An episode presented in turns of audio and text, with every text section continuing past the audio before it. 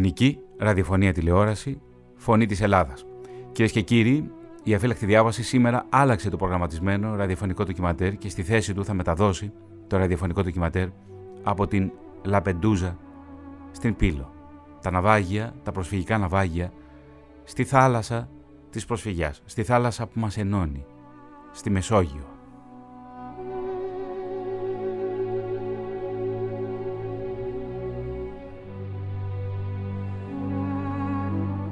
Μετακινήσεις πληθυσμών, ανθρώπινες ροές, στο μετέχμιο της πρώτης δεκαετίας και της δεύτερης του 21ου αιώνα, αλλά και καθ' όλη τη διάρκεια του 2010. Πρώτα η Αραβική Άνοιξη, 2010-2012, ο εμφύλιος της Συρίας από το 2011, ο δεύτερος εμφύλιος της Λιβύης από το 2014.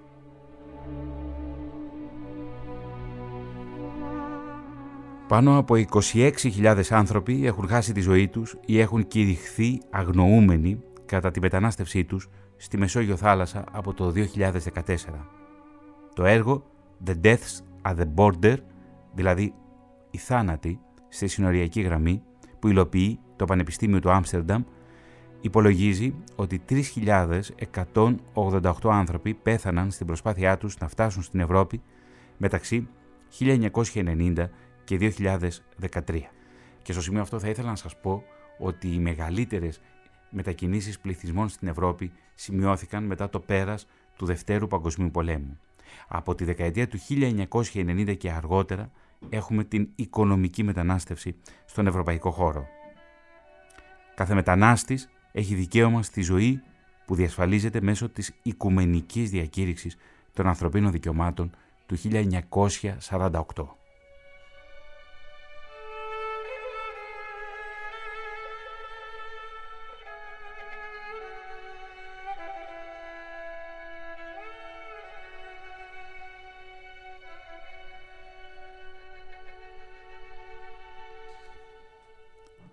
Στο σημερινό ραδιοφωνικό ντοκιματέρ της αφύλακτης διάβασης, στην τελική ρύθμιση του ήχου βρίσκεται ο Παναγιώτης Ιατρίδης, στην έρευνα, τεκμηρίωση και παρουσίαση ο δημοσιογράφος της ΕΡΤ Θωμάς Σίδερης.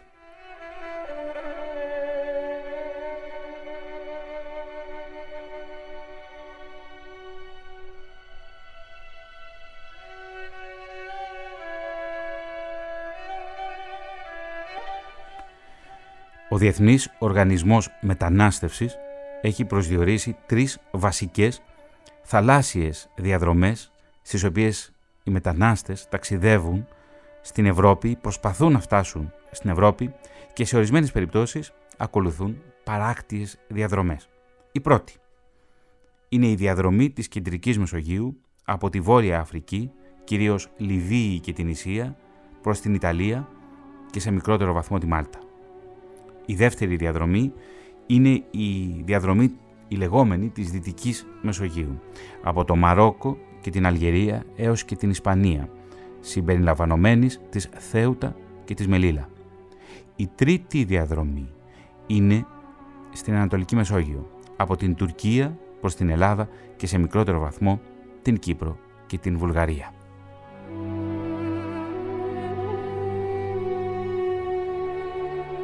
Το ναυάγιο της Πύλου ακολούθησε την πρώτη θαλάσσια διαδρομή. Στην πορεία άλλαξε όμως ο Ρώτα για να φτάσει στα ανοιχτά της Πύλου. Κυρίες και κύριοι, η τραγωδία στην Πύλο συμβαίνει ακριβώς 10 χρόνια μετά την τραγωδία στη Λαμπεντούζα, στο νησί αυτό της Ιταλίας.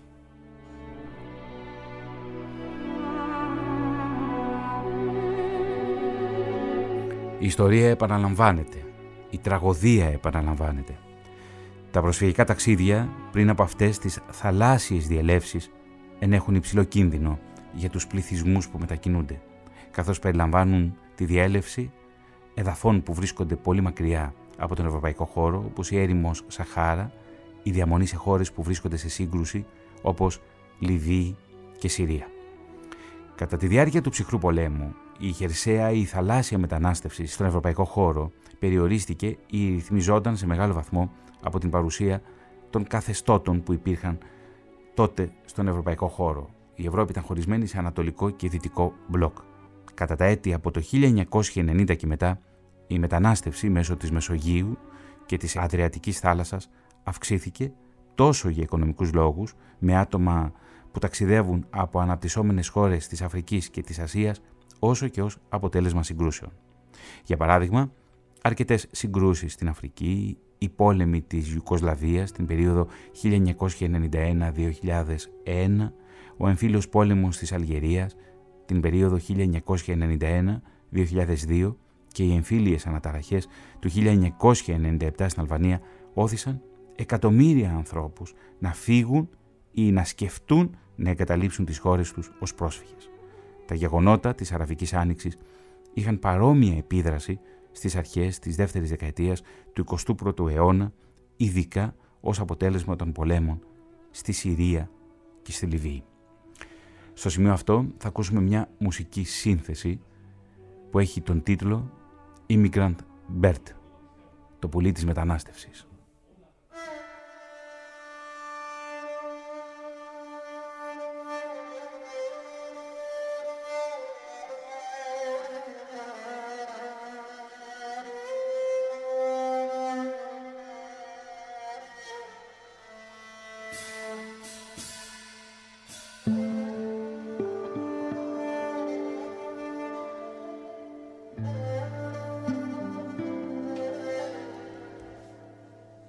Το 2013, ο Πάπας Φραγκίσκος επισκέπτεται το νησί της Λαμπεντούζα, ένα νησί της Νότιας Ιταλίας, που είναι χρησιμεύει ως κέντρο υποδοχής μεταναστών. Τότε, ο Πάπας σημείωσε «Αυτά τα αδέλφια και οι αδελφές μας προσπαθούν να ξεφύγουν από δύσκολες καταστάσεις για να βρουν λίγη γαλήνη. Έψαχναν για ένα καλύτερο μέρος για τους εαυτούς τους και τις οικογένειές τους. Αντίθετα όμως βρήκαν το θάνατο. Πολύ συχνά οι άνθρωποι δεν βρίσκουν κατανόηση, αποτυγχάνουν να βρουν αποδοχή. Αποτυγχάνουν να βρουν αλληλεγγύη. Και η κραυγή τους υψώνεται στο Θεό. Πάπας Φραγκίσκος 2013 Νότια Ιταλία νησί της Λαπεντούζα.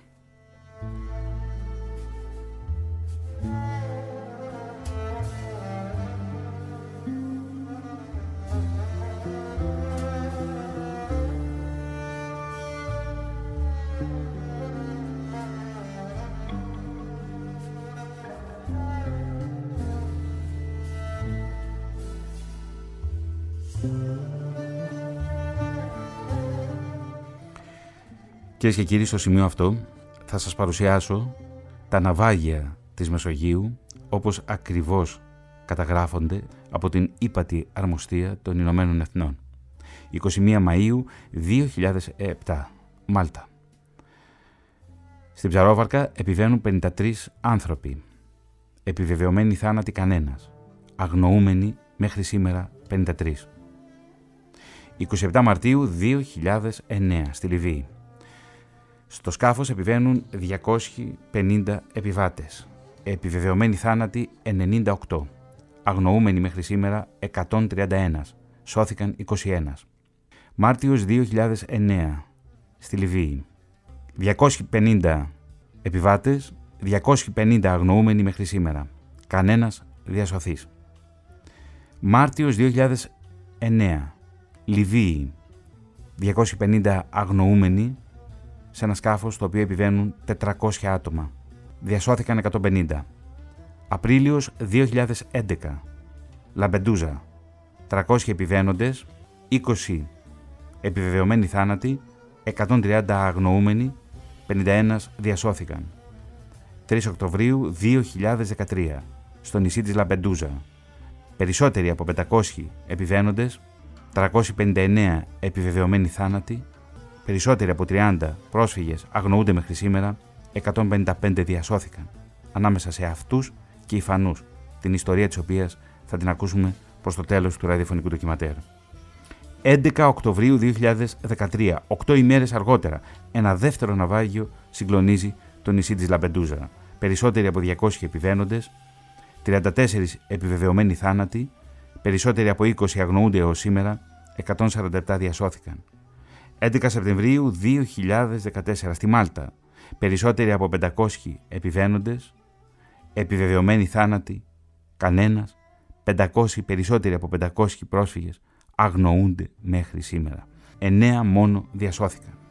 Αυτά είναι τα ναυάγια στη Μεσόγειο από το 2007 μέχρι και το 2014. Σε ένα διάστημα δηλαδή 8 χρόνων.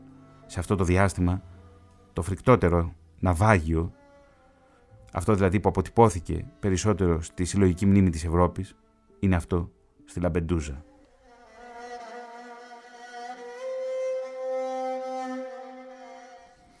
Και τώρα θα ακούσουμε ένα τραγούδι της ξενιτιάς από τα παλιά και δημοφιλή στα ελληνόφωνα χωριά του Σαλέντο στην Απουλία της Νότιας Ιταλίας. Βρισκόμαστε στη Νότια Ιταλία. Αναφέρεται στο θρήνο του μετανάστη, του εμιγκράντου από το ιταλικό immigrante, ο οποίος βλέπει το χιλιδόνι που ταξιδεύει από μακριά και το ρωτάει για τη μητέρα και τον πατέρα του και τους ανθρώπους που άφησε πίσω. Ένα ποιητικό τραγούδι και συνάμα συγκινητικό για την ξενιτιά. Ηχογραφήθηκε στο ελληνόφωνο χωριό Τζολίνο, στην τοπική διάλεκτο Τσουδίνου, στην Απουλία της Νότιας Ιταλίας. Τραγουδούν η Πελεγκρίνο Τσεζαρίνα, τότε 72 χρόνων, και Λιμφόνσο Αντωνία. Η ημερομηνία ηχογράφησης 1η Απριλίου 1981. Πρόκειται για μια ηχογράφηση του Πελοποννησιακού Λαογραφικού Ιδρύματος.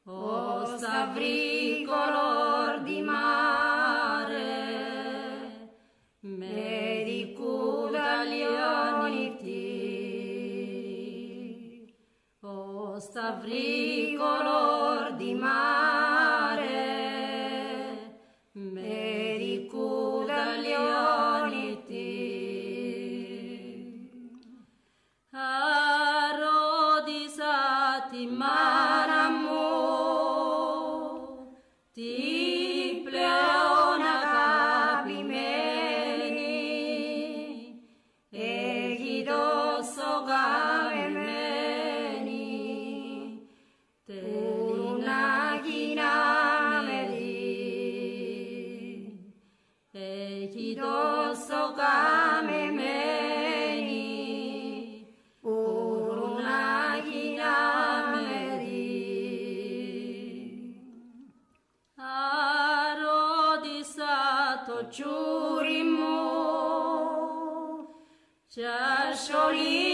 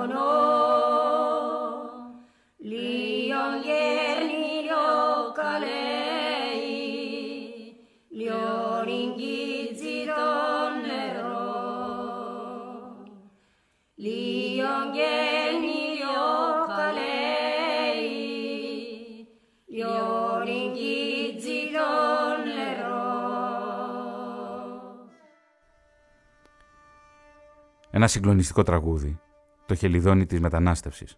Το ημερολόγιο δείχνει 3 Οκτωβρίου 2013 και μια βάρκα που μεταφέρει μετανάστες από τη Λιβύη στην Ιταλία βυθίζεται στα ανοιχτά του Ιταλικού νησιού Λαμπεντούζα.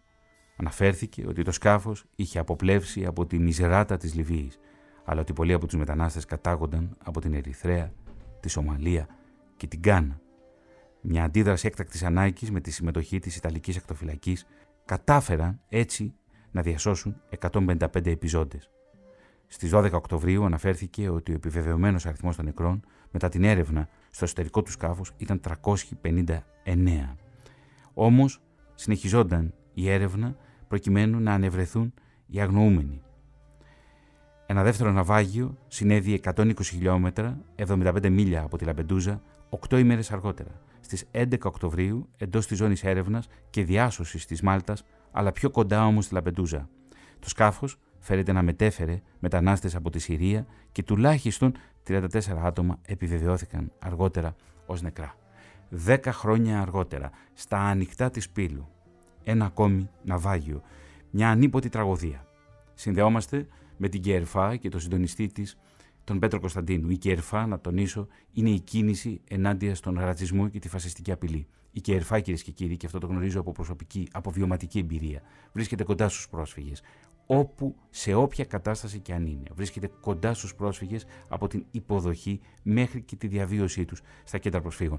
Κύριε Κωνσταντίνου, τα δεδομένα που έχετε συλλέξει μέχρι στιγμής από την τραγωδία στην Πύλο, ποια είναι; Κοιτάξτε, ε, δεν θα αναφερθώ στα γενικά τραγικά δεδομένα ε, των 78 νεκρών, των 104 διασωθέντων και των 500 και αγνοωμένων, σε πολλά εισαγωγικά αγνοούμενων, γιατί καταλαβαίνουμε το τι σημαίνει να είσαι αγνοούμενος όταν ε, η θάλασσα δεν έχει βάθος στο συγκεκριμένο σημείο.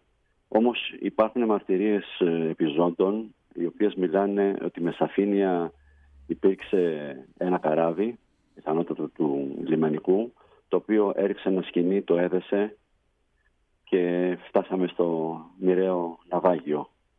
Ε, εντυπωσιάζουν και οι ανασκευές από το ίδιο το λιμενικό. Τη μία φορά δεν ε, υπήρξε ε, επιχείρηση διάσωσης, μετά υπήρξε επιχείρηση διάσωσης, υπήρχαν ε, βάρκες παραπλέοντες, αλλά στη συνέντευξη τύπου που οργανώσαμε σήμερα ως ΚΕΡΦΑ ήταν, ε, βάλαμε ένα απλό ερώτημα. Εννιά ώρες είχαν την εικόνα το ότι το καράβι αυτό κινδύνευε. Δεν κάνανε διάσωση. Αποτροπή κάνανε. Και ξέρετε το στοιχειώδες. Όλοι είχαν την εικόνα από τις φωτογραφίες που μας δώσανε ότι ήταν εκατοντάδες άνθρωποι χωρίς οσίβια. Πλησιάσανε ποτέ το καράβι αυτό για να δώσουν σωσίβια. Στοιχειοδός. Στοιχειοδός. Εμένα με συγκλώνησε η, η, μαρτυρία του αδερφού ενός από τα θύματα, του Αντίλ, ο οποίος είπε ότι ο αδερφός του ζούσε στην Ελλάδα 14 χρόνια παρακαλώ. Αντιμετωπίστηκε από τις αρχές ως λαθρομετανάστης σε αυτή τη χώρα. Δεν του δόθηκαν έγγραφα, του δόθηκε απέλαση και αναγκάστηκε να φύγει από τη χώρα για να επιχειρήσει να ξαναμπεί στην Ευρώπη. Αν μιλάμε για ευθύνες, ε, είναι εκεί που ανήκουν οι ευθύνες.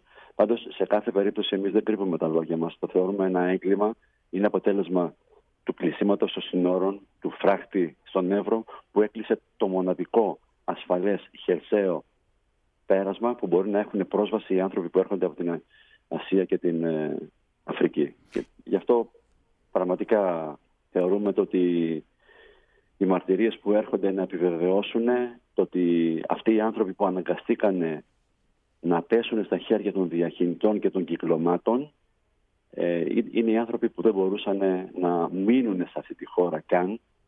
Δεν μπορούσαν να μείνουν. Ήταν και άνθρωποι που ήταν εδώ και πήγαν στη χώρα τους για να ε, ξαναφύγουν. Αλλά μιλάμε για το ότι έχουν δημιουργηθεί συνθήκες όπου η μόνη είσοδος στην Ευρώπη είναι το πιο επικίνδυνο πέρασμα από αυτό που επιχειρούν τώρα τα καράβια. Θα έχουμε και άλλα τέτοια εγκλήματα, δυστυχώς. Βλέπουμε σήμερα και παραθέτουμε τα ναυάγια που συνέβησαν στη Μεσόγειο από το 7 μέχρι και σήμερα και βλέπουμε επαναλαμβανόμενες τραγωδίες. Εκείνο που θα ήθελα να σας ρωτήσω, και σαφώς όλες αυτές οι μαρτυρίες θα τεθούν υπόψη της έρευνας και το τι ακριβώς έγινε, είναι μια έρευνα που βρίσκεται σε εξέλιξη όμως. Θα ήθελα να σας ρωτήσω, η ΚΕΡΦΑ πώς θα βοηθήσει στην πράξη τους διασωθέντες; Καταρχάς, υπάρχει μια νομική υποστήριξη και έπειτα τι θα γίνουν αυτοί οι άνθρωποι; Κοιτάξτε, ήδη από την πρώτη στιγμή η ΚΕΡΦΑ μαζί με την πακιστανική κοινότητα είχαν άμεση ενημέρωση από τα θύματα διότι έγινε μια εκπομπή στο διαδίκτυο που ε, ενημερώσαμε ε, και μάλιστα πανευρωπαϊκά το ότι υπάρχει αυτό το ατύχημα Μέσα σε δύο ώρες ήρθαν πάνω από 50 φωτογραφίες διαβατηρίων από ανθρώπους που αναζητούσαν τα αγαπημένα συγγενικά τους πρόσωπα. Ε, ήδη κινιόμαστε για να στηρίξουμε αυτά τα, τα θύματα. Είναι τραγικό το ότι ζητάνε. Ζητάνε συνοδεία να πάνε στο σχιστό κορυδαλού όπου εκεί είναι τα ψυγεία με τις ορούς για να γίνει η αναγνώριση. Είναι το διαδημοτικό νεκροταφείο που βρίσκεται εκεί. Ναι, ναι, ναι. ναι. Και ε, ζητάνε επίσης ε, βοήθεια νομική που θα την ε, δώσουμε μαζί με όλους τους αλληλέγγυους ε, δικηγόρους. Ε, Χθε στο συλλαλητήριο με πλησίασε μία γιατρός ψυχολόγος από το Δαφνί και προσέφερε τις υπηρεσίες των γιατρών θελοντικά για να πάνε και να συνοδεύσουν αυτούς τους ανθρώπους γιατί είναι σοκαριστικές οι σκηνές.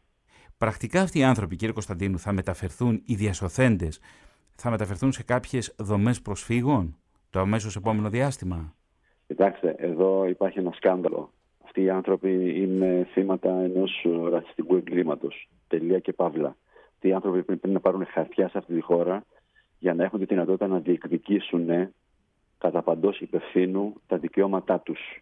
Διότι θα προχωρήσουν και σε αγωγές κατά του ελληνικού κράτους προφανώς και ε, όποιον άλλον ε, ευθύνονται. Είναι αδιανόητο να προχωρήσει μια διαδικασία ταυτοποίησης και στο τέλος εγκλισμού φυλάκισής τους από τη Μαλακάσα στην Αμυγδαλέζα. Εμείς προειδοποιούμε και την προσωρινή κυβέρνηση και τον Πρωθυπουργό, ο οποίος κατά έναν παράδοξο τρόπο συνομιλεί με τον τέος Πρωθυπουργό διαρκώς.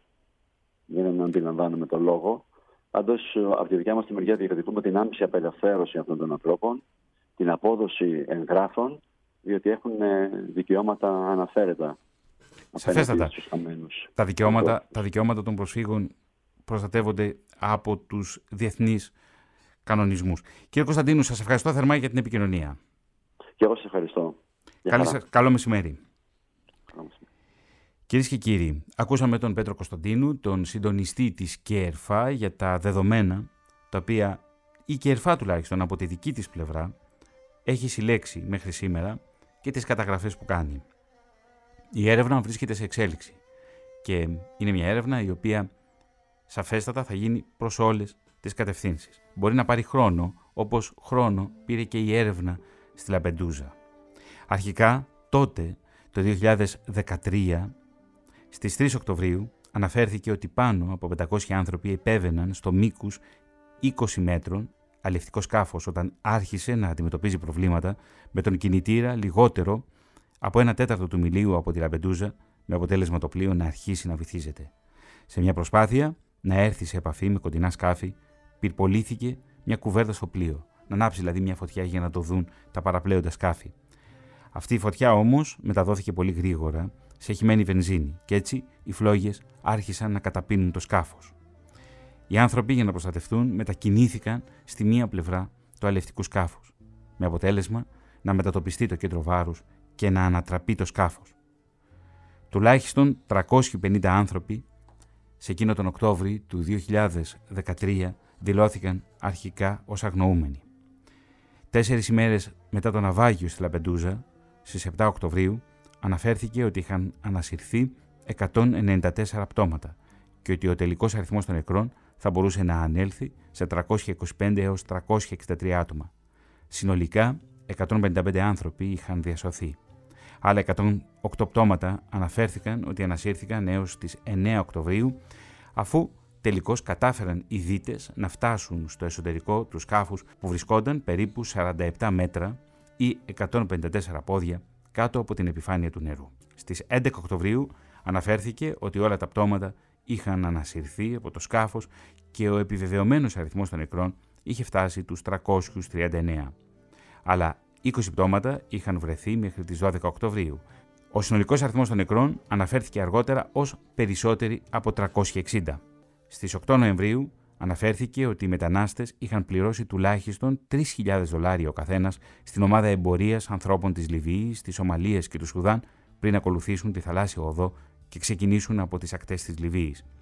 Υπάρχει επιβεβαιωμένη άποψη ότι οι γυναίκες που δεν μπορούσαν να πληρώσουν βιάστηκαν και οι άνδρες που επαναστάτησαν δέθηκαν και βασανίστηκαν.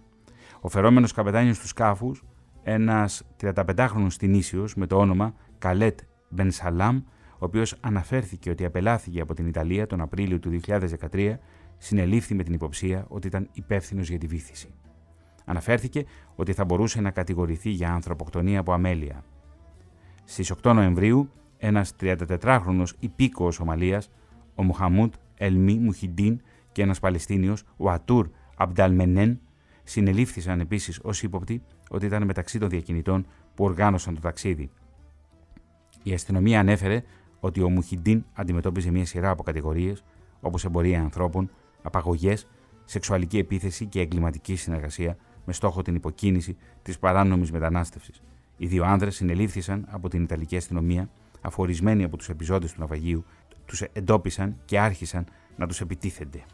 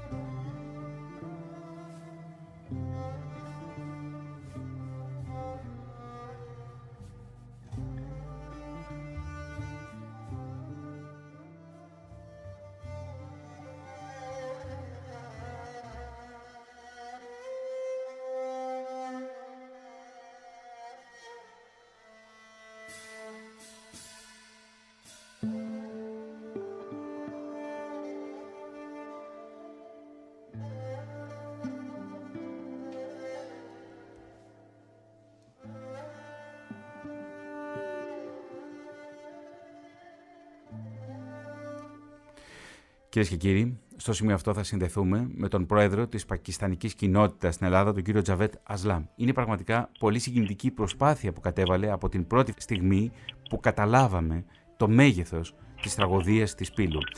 Κύριε Ασλάμ, θα ήθελα να σας ρωτήσω ποιες ενέργειες έκανε η πακιστανική κοινότητα. Γνωρίζω ότι πάρα πολλοί άνθρωποι μίλησαν μαζί σας από το εξωτερικό, από το Πακιστάν, για να δουν την τύχη των δικών τους ανθρώπων, των αγαπημένων τους ανθρώπων τόσο μεγάλο νούμερο ποτέ δεν είχα ακούσει τόσο ξαναχωρισμένο. Εκατοντάδες.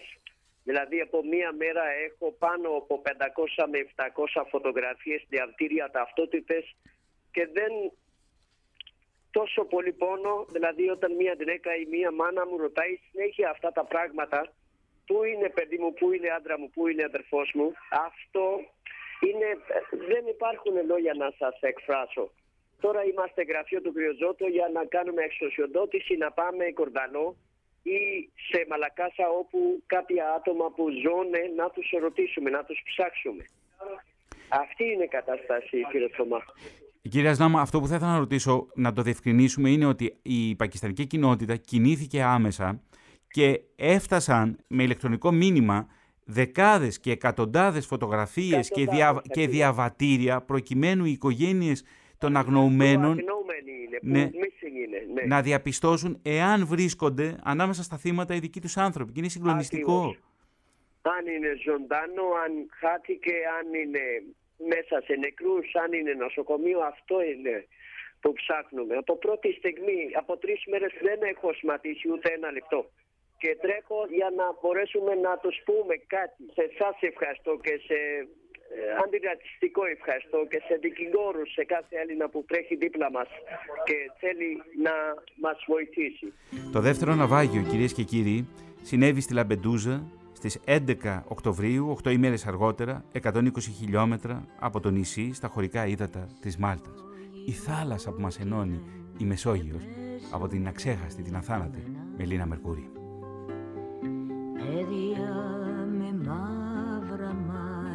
Γάλματα πίκαρα γέννησε τους θεούς τον ίδιο το Χριστό.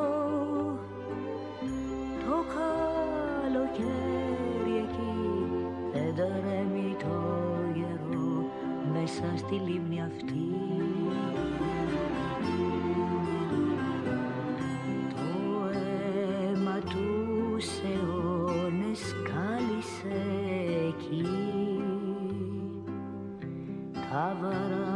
μάτια και τους κάβους και τη βασιά σιωπή. Νησιά σαν περιστέρια αιώνια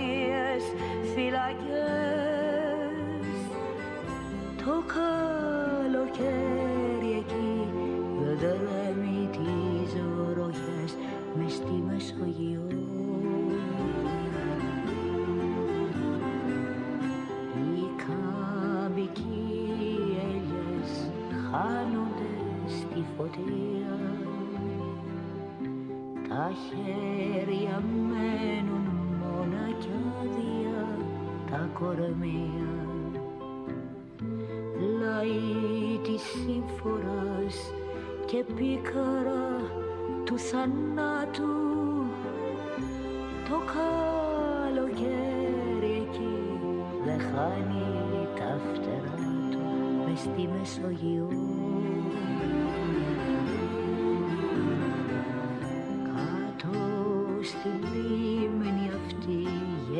γεννήθηκα κι εγώ Μεσόγειο του φόβου και των πικρών καιρών Η ποίηση του Δημήτρη Χριστοδούλη, μουσική του Ζόρς Μουστακή, η Μελίνα Μερκούρη στη Μεσόγειο. Όταν η Μεσόγειος, η κοινή μας θάλασσα, γίνεται υγρός τάφος. 11 Οκτωβρίου 2013. Το δεύτερο ναυάγιο στη Λαμπεντούζα 8 ημέρες αργότερα από το πρώτο. Οι αρχικές ανεπιβεβαίωτες αναφορές μιλούσαν για τουλάχιστον 55 πτώματα. Το σκάφος μετέφερε πάνω από 200 μετανάστες από τη Συρία και την Παλαιστίνη και ανατράπηκε όταν οι επιβαίνοντες μετακινήθηκαν στη μία πλευρά του σκάφους καθώς προσπαθούσαν να τραβήξουν την προσοχή διερχόμενου αεροσκάφους. Η επιχείρηση διάσωσης συντονίστηκε από τις αρχές της Μάλτας με τη βοήθεια ορισμένων από τα τελικά πλοία που εμπλέκονται μετά το ναυάγιο της 3η Οκτωβρίου στη Λαπεντούζα. Περίπου 147 επιζώντες μεταφέρθηκαν στη Μάλτα και άλλοι 56 μεταφέρθηκαν στην Ιταλία. Σύμφωνα με ορισμένους από τους πρόσφυγες που βρίσκονταν στη βάρκα, η βάρκα πυρπολήθηκε από Λίβιους πολιτοφύλακες κατά τη διάρκεια μιας διαμάχης συμμοριών διακίνησης. Στο σημείο αυτό θα συνδεθούμε με τον νομικό, τον κύριο Δημήτρη Ζώτο. Είναι πολύ μεγάλη χαρά και τιμή που βρίσκεται ανάμεσά μας. Σας ευχαριστώ για την ε, τιμή που μου κάνετε να είμαι στην εκπομπή σας. Πρώτα απ' όλα θέλω να εκφράσω τα ειλικρινή μου και βαθιά μου συλληπιτήρια στις οικογένειες των αδικοχαμένων και αυτών που έχουν διαπιστωθεί ως νεκροί και των αγνοούμενων που είναι με τα βεβαιότητες νεκροί και την συμπαράστασή μου. Χτες ε, εκδηλώθηκε αυτή η συμπαράσταση ε, σε όλη την Ελλάδα από δεκάδες χιλιάδες ανθρώπους σε όλες τις διαδηλώσεις. Ε, υπάρχει εδώ ένα έγκλημα ή υπάρχει ένα ατύχημα απλό; Είναι στο ερώτημα που λέτε πού ακριβώς βρισκόταν το πλοίο και ποιος είχε υποχρέωση να το διασώσει; Ε, νομίζω ότι ήδη το λιμενικό έχει αποδεχθεί ότι και από το στίγμα του πλοίου είναι πολύ εύκολο το στίγμα των κινητών καταρχήν των προσφύγων να διαπιστωθεί πού ακριβώς ήταν το πλοίο και το πλοίο με βεβαιότητα βρισκόταν μέσα στην δικαιοδοσία του ελληνικού κράτους για έρευνα και διάσωση όπως προβλέπουν οι διεθνείς συμβάσεις. Η Σύμβαση του Οργανισμού Ηνωμένων Εθνών του 82, η Σύμβαση Σόλας και η Σύμβαση του 79 ΙΣΑΡ. Και οι τρεις αυτές συμβάσεις που έχουν αντικείμενο την έρευνα και τη διάσωση ανθρώπων που κινδυνεύουν στη θάλασσα είχαν εφαρμογή Στη συγκεκριμένη περίπτωση και το υπόχρεο κράτος ήταν η ελληνική, το ελληνικό κράτος, η ελληνική κυβέρνηση, το ελληνικό λιμενικό. Είναι, έχουμε ήδη αρκετά δεδομένα που να μπορούμε να σχηματίσουμε μια εικόνα. Το δεδομένο το πρώτο είναι ότι δεν υπήρχε ε, θαλασσοταραχή. Το αμπαφόρ ήταν μόνο δύο.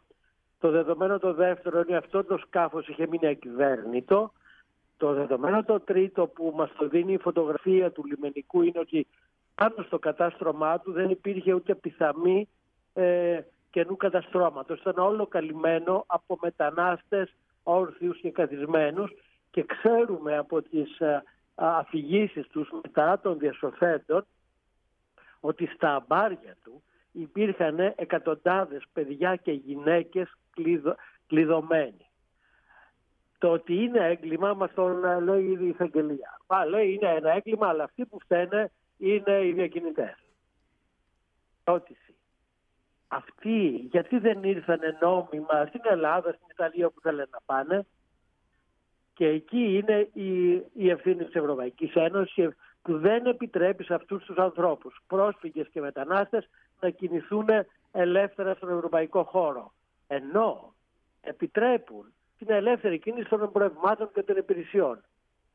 Τι έχει μεγαλύτερη αξία, η ανθρώπινη ζωή ή τα εμπορεύματα; Σε αυτό είναι από τα βασικά ερωτήματα που πρέπει να τοποθετηθούμε συνολικότερα. Αλλά για τις συγκεκριμένες ευθύνες είναι βέβαιο ότι θα αναζητηθούν και από τους ε, ε, συγγενείς των ε, αγνοουμένων και των νεκρών και από τους επιζώντες. Γιατί επέζησαν κατά τύχη με αυτά που είπατε πριν για τα ναυάγια στη Λαμπεντούζα ήταν ένα προαναγγελθέν, ένα αναμενόμενο έγκλημα ήταν αυτό. Και όσο συνεχίζουν τα ευρωπαϊκά κράτη και η Ελλάδα τις ίδιες πολιτικές των φραχτών, των pushbacks, της απαγόρευσης, της ακύρωσης ουσιαστικά του δικαιώματος στο άσυλο, θα είναι βέβαιο ότι θα έχουμε και καινούργια ναυάγια και καινούριους νεκρούς. Δυστυχώς. Όμως η κοινή μας Ευρώπη, η κοινή μας θάλασσα αναμετράται με τον ανθρωπισμό μας, κύριε Ζώτο.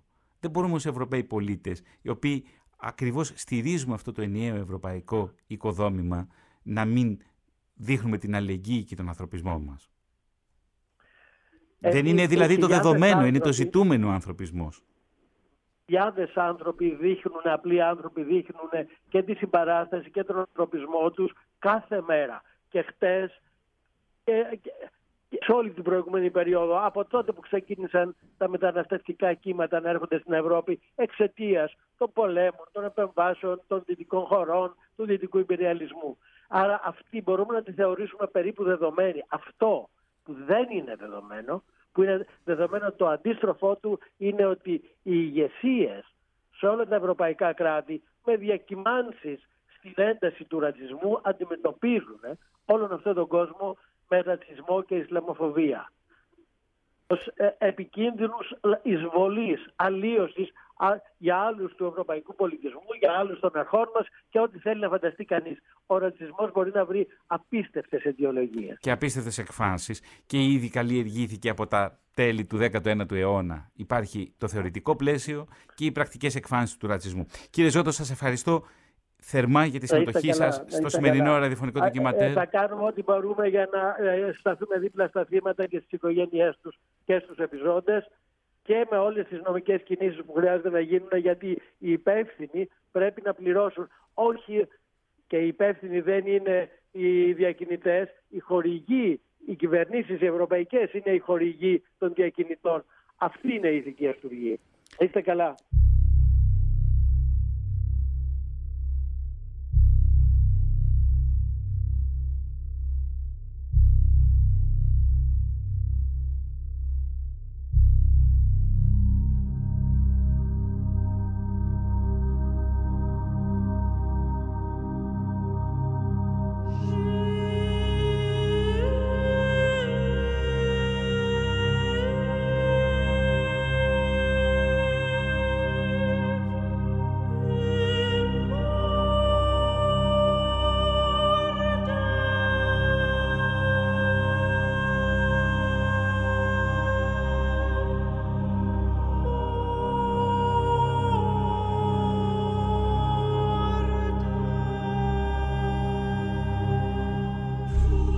Εδώ ακούμε τώρα ένα μουσικό θέμα το οποίο μιλά για μια ουτοπία, για τη μετανάστευση σε έναν άλλο πλανήτη όπου και εκεί η ουτοπία καταραίει σιγά σιγά όταν οι νέοι άπικοι βρίσκονται αντιμέτωποι με ποικίλες και πολλαπλές απειλές.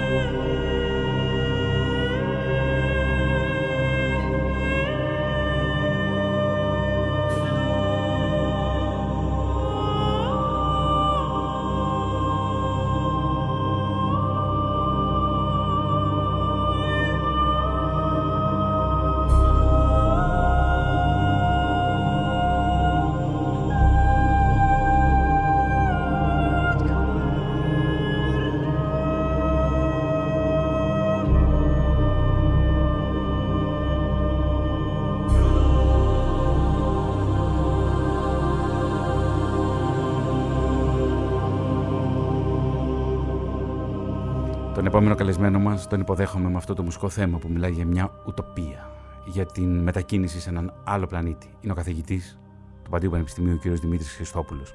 Κύριε καθηγητά, είναι πραγματικά πολύ μεγάλη χαρά που σας έχω σήμερα στην εκπομπή. Και Δικιά μου η χαρά κύριε Ευχαριστώ. Οι πρώτες μεγάλες μετακινήσεις πληθυσμών στην Ευρώπη γίνονται μετά το τέλος του Δευτέρου Παγκοσμίου Πολέμου. Το έχετε σημειώσει και εσείς και, στα βιβλία σας. Πώς διαφέρουν αυτές οι μετακινήσεις τότε στα τέλη της ναζιστικής κατοχής με τις μετακινήσεις των ε, οικονομικών μεταναστών από τη δεκαετία του 1990 οι πρώτες οι οποίες κορυφώνονται στο λικαβιές του νέου αιώνα. Έλεγα ότι στο, στο πλαίσιο του τελευταίου αιώνα οι μεγαλύτερες μετακινήσεις είναι αυτές που διαδέχονται τον πρώτο παγκόσμιο πόλεμο. Είναι η στιγμή που φτιάχνονται τα εθνικά κράτη πάνω στο έδαφο των διαλυμένων αυτοκρατοριών της Αυστρογγαρία, της Οθωμανική Αυτοκρατορίας και της Ρωσικής Αυτοκρατορίας. Είναι η στιγμή που χαράσσονται τα σύνορα σύμφωνα με την αρχή των εθνοτήτων. Η αρχή των εθνοτήτων υπαγορεύει πως κάθε έθνος θα έχει ένα κράτος. Και ότι όλο το έθνος θα είναι μέσα στο κράτος, με αποτέλεσμα οι μειονότητες να είναι ανεπιθύμητε. Έτσι, ε, έχουμε ανθρώπους που υφίστανται ένα καθεστώς έξωσης από τις χώρες στις οποίες ήταν πολίτες, είτε άτακτης έξωσης, είτε ε, νομικά διευθετημένης. Το πιο ε, ε, ακραίο τέτοιο παράδειγμα είναι η ανταλλαγή των πληθυσμών που συνομολογήθηκε μεταξύ της Ελλάδας και της Τουρκίας σύμφωνα με τη συνθήκη του Λουζάνη. Ακριβώς έναν αιώνα πριν. Ακριβώς. Η δεύτερη μεγάλη στιγμή, το δεύτερο μεγάλο στιγμιότητα πληθυσμιακών μετακινήσεων είναι αυτό που ωστόσο επισημάνατε, το τέλος του Δευτέρου Παγκοσμίου Πολέμου, εκατομμύρια πρόσφυγες στην κεντρική Ευρώπη, όλοι οι Γερμανοί της κεντρικής και ανατολικής Ευρώπης φεύγουν από τις πατρίδες τους και πηγαίνουν στην Γερμανία να ζήσουν. Μία από τις βασικές συνισταμένες της μεταπολεμικής ειρήνης είναι ότι οι Γερμανοί πλέον δεν μπορούν να είναι έξω από τη Γερμανία, άρα όλοι οι Γερμανοί της Πολωνίας, της Τσεχίας, της Σλοβακίας πηγαίνουν στη Γερμανία να γίνουν πολίτες και φυσικά μαζί με όλα αυτά η γενοκτονία των Εβραίων, η συγκρότηση του κράτους του Ισραήλ και Η τρίτη μεγάλη στιγμή είναι το τέλος του Ψυχρού Πολέμου, η δεκαετία του 1990, κατάρρευση του Χριστιανισμού κλπ. κλπ. Τα πιο κοντινά μας. Το τέταρτο στον αιώνα είναι αυτό που ουσιαστικά ξεκινάει μετά την, θα έβαζα ως ορόσημο την 11η Σεπτεμβρίου του 2001 τον τρόπο με τον οποίο η Δύση ε, λειτουργήσε επεμβαίνοντας στρατιωτικά ε, στην Κεντρική Ασία, πρώτα στο Αφγανιστάν και μετά στη Μέση Ανατολή, στο Ιράκ. Όλη αυτή η κατάσταση δημιούργησε ένα άνευ προηγουμένου γεωπολιτικό χάος, το οποίο εκτείνεται από την βόρειο-ανατολική άκρη της ε, Ινδικής Χερσονήσου, το Πακιστάν, και διερχόμενο την Κεντρική Ασία και τη Μέση Ανατολή φτάνει στις νότιες και ανατολικές όχθες του Μεσογείου. Διαλυμένα κράτη, κράτη παρείες όπως λέμε, η Λιβύη, εμφύλοι πόλεμοι, κατοχές, Ιράκ, Συρία, γέννηση της, ε, ε, του Ισλαμικού κράτους, νέοι εμφύλοι, όλα αυτά φυσικά τρομοδοτούν τεράστιες προσφυγικές ροές οι οποίες ε, μετακινούνται από την Ανατολή προς τη Δύση και από τον Νότο στο Βορρά. Αυτό βιώνουμε σήμερα. Τι είναι αυτό που φοβόμαστε περισσότερο, κύριε Χριστόπουλε; Αυτό που, που, που θα ήθελα να σας πω είναι ότι εξετάζουμε μόνο τη μετακίνηση αυτών των ανθρώπων, τις ροέ αυτών των ανθρώπων, αλλά οι άνθρωποι κουβαλούν το χώρο μαζί τους προχωρούν σε ποικίλες χωρικές αναπαραστάσεις, αν καταφέρουν να φτάσουν τελικώς στην Ευρώπη κλπ. Τι φοβόμαστε, τι φοβάται η Ευρώπη από τις πληθυσμιακές αυτές ροές; Και βρισκόμαστε πρώτον πυλών των περιβαλλοντικών μεταναστών. Τώρα έχουμε τους οικονομικούς μετανάστες ή τους μετανάστες λόγω των πολέμων. Έχουμε όμως μπροστά μας το φάσμα των περιβαλλοντικών μεταναστών και των πληθυσμιακών ροών των επομένων ναι, ναι, δεκαετιών. Το ζήτημα των περιβαλλοντικών μεταναστών υπάρχει ήδη, των προσφύγων υπάρχει ήδη με τη κλιματική αλλαγή, με την αύξηση του, του νερού σε, σε χώρες όπως το Μπαγλαντές που ουσιαστικά είναι μια χώρα φτιαγμένη πάνω στο Δέλτα δύο ποταμών και πάει λέγοντα. Ε, αυτό που φοβάται η Ευρώπη είναι πρώτον μια αντίδραση συστημική της κοινή γνώμης η οποία αυτή τη στιγμή γεμονεύεται από τις ξενοφοβικές ε, ιδεολογίες ε, και το, η δευτερογενής απειλή για την mainstream πολιτική της, του ευρωπαϊκού αν θέλετε κατεστημένου είναι ότι θεωρεί ότι η τυχόν άφηξη πολλών προσφύγων και μεταναστών θα οδηγήσει σε εκτείναξη της άκρας δεξιάς. Αυτό είναι αυτό που φοβούνται αυτοί. Δηλαδή ότι θα έρθει ο πολλής κόσμος ας πούμε και αυτό θα τροφοδοτήσει εμέσως την ανάδυση ακροδεξιών κινημάτων, κομμάτων και πάει λέγοντας. Ε, γιατί η μετανάστευση αποτελεί την μαγιά της άκρας δεξιάς ιδεολογίας από το 1970-80 και ύστερα όπως ο αντισημιτισμός ήταν ε, κατά τη διάρκεια του Μεσοπολέμου. Έτσι λοιπόν αυτοί είναι οι δύο βασικοί φόβοι. Πάνω σε αυτούς τους φόβους θα το διανθίσετε πάρα πολύ με στοιχεία πολύ έντονης Ισλαμοφοβίας που κυριαρχούν αυτή τη στιγμή στον κόσμο και κυρίως σε κράτη όπως η Γαλλία. Αλλά να μην ξεχνούμε, να μην κοροϊδευόμαστε. Δεν είναι, θα έλεγα, το πολιτισμικό αυτό που τρομάζει. Η φτώχεια είναι αυτό που τρομάζει και πάει λέγοντας. Δεν μας τρομάζει ο Σαραδάρα Εμμύρης, ο επενδυτής ο οποίος θα έρθει εδώ πέρα, αυτόν που κάνουμε τα μενάδε για να αυτή να επενδύσει. Τον αποζητούμε, ε, εναγωνίω, κύριε καθηγητά.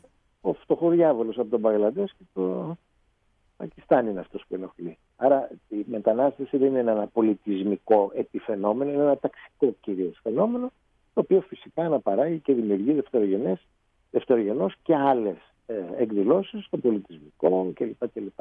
Πόλεμη μνήμης, πόλεμη ταυτοτήτων, όλα αυτά που βιώνουμε σήμερα.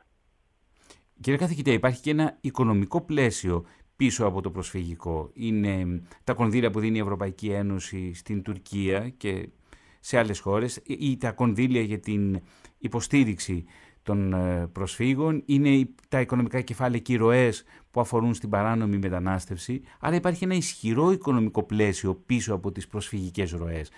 Μήπως γι' αυτό το λόγο συνεχίζεται με την ίδια ένταση το φαινόμενο; Όχι, οι, οι προσφυγικές ροές έχουν ως πρωτογενή αιτία αυτό που σας περιέγραψα, ένα, αυτό το γεωπολιτικό χάος της συγκρίσης, ναι. το γεγονός ότι καίγονται τα σπίτια των ανθρώπων.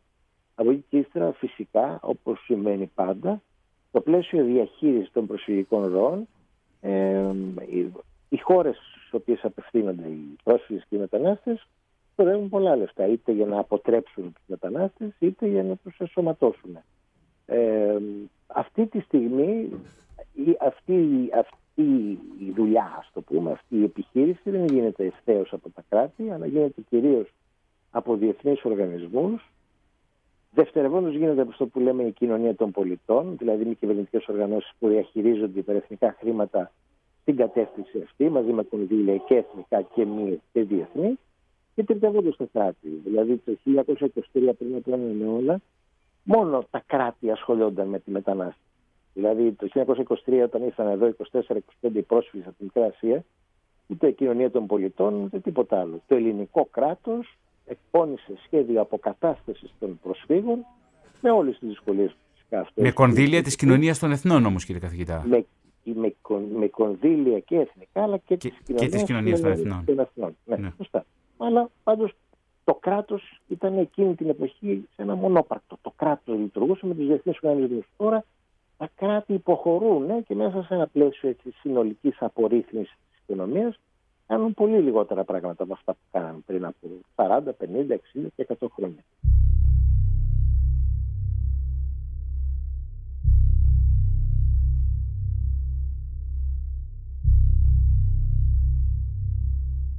Ανάμεσα στους επιβαίνοντες του ναυαγίου, του πρώτου ναυαγίου στις 3 Οκτωβρίου του 2013 στη Λαμπεντούζα ήταν και η 18χρονη Φανούς που ταξίδευε με την καλύτερη φίλη της Κισανέτ όπως σχεδόν κάθε άλλος επιβάτης, είχαν καταλήψει την Ερυθρέα φεύγοντας από τη στρατιωτική δικτατορία και την αναγκαστική της στράτευση. Η Φανούς είχε πληρώσει λαθρέμπορους για να περάσουν από τα σύνορα και μέσω της Σαχάρα στη Λιβύη. Αυτή η διάβαση στη Μεσόγειο, η θαλάσσια διάβαση, ο θαλάσσιος δρόμος, ήταν το τελευταίο σκέλος ενός επικίνδυνου, ακριβού ταξιδιού για αναζήτηση ασύλου στην Ευρώπη. Κάποια στιγμή η Φανούς, και ενώ βρισκόταν στη βάρκα, άρχισε να νιώθει ληστοφοβία. Ένιωθε άρρωστη. Νόμιζε ότι έχει πυρετό και έτσι ανέβηκε στο κατάστρωμα για να κοιμηθεί. Κάποια στιγμή η μηχανή της βάρκας σβήνει και η κοιλιά του σκάφους πλημμυρίζει με νερό. Έχοντας ειδοποιηθεί από τους ανήσυχους επιβάτες ο καπετάνιος άφησε τη μικρή τιμονιέρα στο επάνω κατάστρωμα και πήγε στο χώρο του κινητήρα περνώντας πάνω από τους θυμωγμένους ανθρώπους που κοιμούνταν. Σύμφωνα με μάρτυρες, ταράχτηκε όταν είδε τη διαρροή, καθώς δηλαδή το θαλασσινό νερό πλημμύριζε την κοιλιά του σκάφους, προσπάθησε ανεπιτυχώς να επανεκκινήσει τον κινητήρα και στη συνέχεια έριξε βενζίνη σε μια κουβέρτα και έβαλε φωτιά. Φαινόταν ότι προσπαθούσε να τραβήξει την προσοχή από την ακτή ή να φέρει κοντά να τον προσεγγίσουν αλληλευτικά σκάφη. Αναστατωμένοι από την ταραχή, οι επιβάτες ξύπνησαν βλέποντας τη φωτιά. Τότε πήγαν στη μία πλευρά του υπερφορτωμένου σκάφους και όπως σας είπα, το σκάφος στη συνέχεια ανετράπη. Ο Σελομούν, ένας 24χρονο μουσικός από την Ερυθρέα, κοιμόταν στο επάνω κατάστρωμα. Στο μεγαλύτερο μέρος του ταξιδιού φρόντιζε ένα τετράχρονο αγόρι που η μητέρα του ήταν άρρωστη. Ξύπνησα από ανθρώπους που ούλιαζαν. Είχα τρία ή τέσσερα δευτερόλεπτα να αντιδράσω καθώς η βάρκα ανατράπηκε. Έπιασε την κουπαστή. Οι περισσότεροι άνθρωποι γλίστρησαν και έπεσαν μέσα, αλλά εγώ κρατήθηκα. Καθώς το σκάφος έγυρνε στη μία πλευρά, πήγα από την άλλη και έτσι κρατήθηκα όρθιος. Η φανούς ξύπνησε καθώς το σκάφος βογκούσε και πριν προλάβει να αντιδράσει, κύλησε στο νερό. Δίπλα της, γύρω της, υπήρχε το απόλυτο σκοτάδι. Δεν ήξερε να κολυμπήσει και όλοι γύρω της πανικοβλήθηκαν. Ήταν άνθρωποι οι οποίοι προσπαθούσαν να κρατηθούν στη ζωή. Ένας τύπος με είχε πιάσει από το λαιμό και με έστενε κάτω, αλλά τον έσπρωξα και έτσι κατάφερα να αναδυθώ ξανά στην επιφάνεια. Ένας άλλος επιβάτης τελικά την τράβηξε στο αναποδογυρισμένο σκάφος. Ο Σελομούν, από την άλλη, ήταν κολλημένος σε ένα σιδερένιο κυκλίδωμα. Οι άνθρωποι τον κρατούσαν, προσπαθώντας να κρατηθούν από τη ζώνη του, αλλά το μόνο που κατάφεραν ήταν να το σύρουν στο νερό. Του έσπασε η ζώνη και έπεσαν πίσω. Πνίγηκαν με το παντελόνι μου στα χέρια, λέει ο Σελομούν. Η Φανούς θα, θα διασωθεί, το ίδιο και ο Σελομούν. Η Φανούς στο κέντρο κράτησης στη Λαμπεντούζα θα αναγνωρίσει το βιαστή της στη Σαχάρα. Και τότε τα πράγματα θα πάρουν μια άλλη τροπή. Είναι οι ανθρώπινες ιστορίες που συνοδεύουν ένα ναυάγιο. Κυρίες και κύριοι, ήταν το ραδιοφωνικό ντοκιμαντέρ από την Πύλο στη Λαμπεντούζα. Ο Παναγιώτης Ιατρίδης φρόντισε τον ήχο και ο Θωμάς Σίδερης ήταν στην έρευνα, τεκμηρίωση και παρουσίαση.